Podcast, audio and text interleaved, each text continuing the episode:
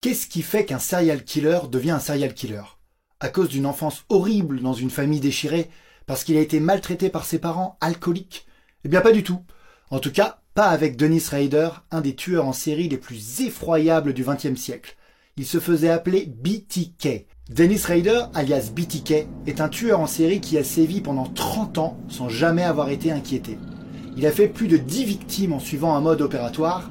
Tu peux parfois entendre parler de modus operandi ou de MO, digne des films d'horreur les plus glauques.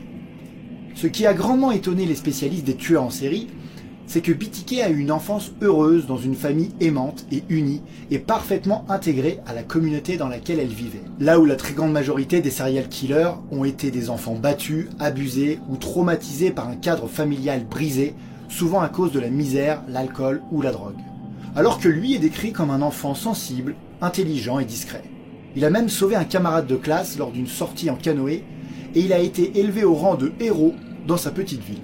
Mais petit à petit, il s'est replié sur lui-même et on a appris plus tard qu'il était pris de pulsions et de fantasmes morbides et violents qui l'ont contraint à torturer des animaux avant de faire ses premières victimes.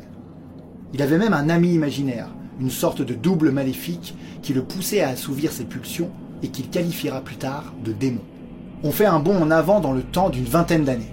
On est à Wichita, dans le Kansas, et une famille d'origine portoricaine se fait décimer. D'abord le père, étouffé avec un sac plastique, puis la mère, étranglée avec une cordelette, et le petit garçon, étouffé lui aussi. La fille, Joséphine, 11 ans, est amenée à la cave, déshabillée et pendue. Dans la même année, toujours à Wichita, une jeune femme blonde de 21 ans est d'abord étranglée, puis tuée de 11 coups de couteau chez elle, en présence de son frère. Lui, c'est carrément Terminator. Il se fait étrangler avec un bas. Il se prend deux balles à bout portant, mais il saute sur le tueur pour essayer de l'arrêter. Là, il se prend une balle dans la tête, mais même après tout ça, il arrive à s'enfuir et à alerter la police. Mais c'est trop tard, le meurtrier est déjà loin. Durant les quatre années suivantes, le tueur n'a jamais été suspecté, et il se paye le luxe de collectionner tous les articles de journaux à propos de ses crimes. Il a même commencé à écrire en détail, comme dans un journal intime morbide, la façon exacte dont se sont déroulés tous les meurtres. Et bientôt, un événement qui va faire la une des journaux va donner naissance au nom BTK.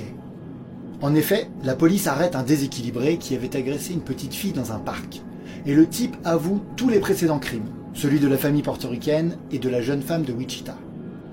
Et là, le rédacteur en chef du plus gros journal de la ville reçoit un curieux message lui dit que l'homme qui a été arrêté n'est qu'un imposteur et qu'il faut qu'il se rende à la bibliothèque municipale, qu'il trouve un certain livre de mécanique et que, caché entre les pages, il trouvera la vérité sur l'affaire.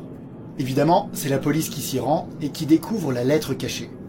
Absolument tous les crimes sont expliqués dans les détails les plus précis qui soient, et il ne fait aucun doute que c'est bien le tueur qui a écrit ça.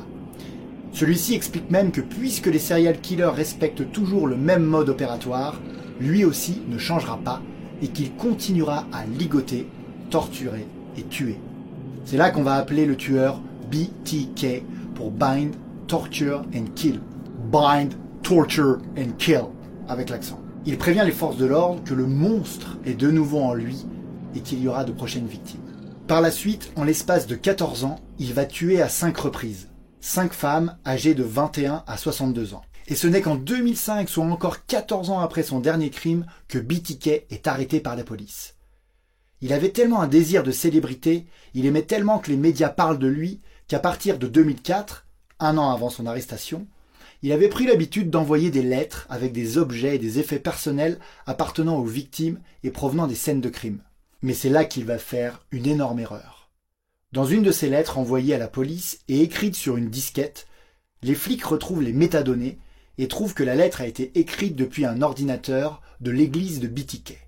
Bah oui, parce que monsieur est un bon chrétien et que tous les dimanches il va prier avec sa femme et son fils Brian. BTK avoue tout et il est finalement condamné à 10 peines de prison à perpétuité. Ce qui fait qu'il pourra demander une remise en liberté conditionnelle le 26 février 2180. Ils sont forts ces. Allez, j'avais encore une anecdote sur la maison de BTK, mais cette vidéo est déjà 10 fois trop longue, alors pose-moi la question en commentaire et je ferai une réponse vidéo. Allez, ciao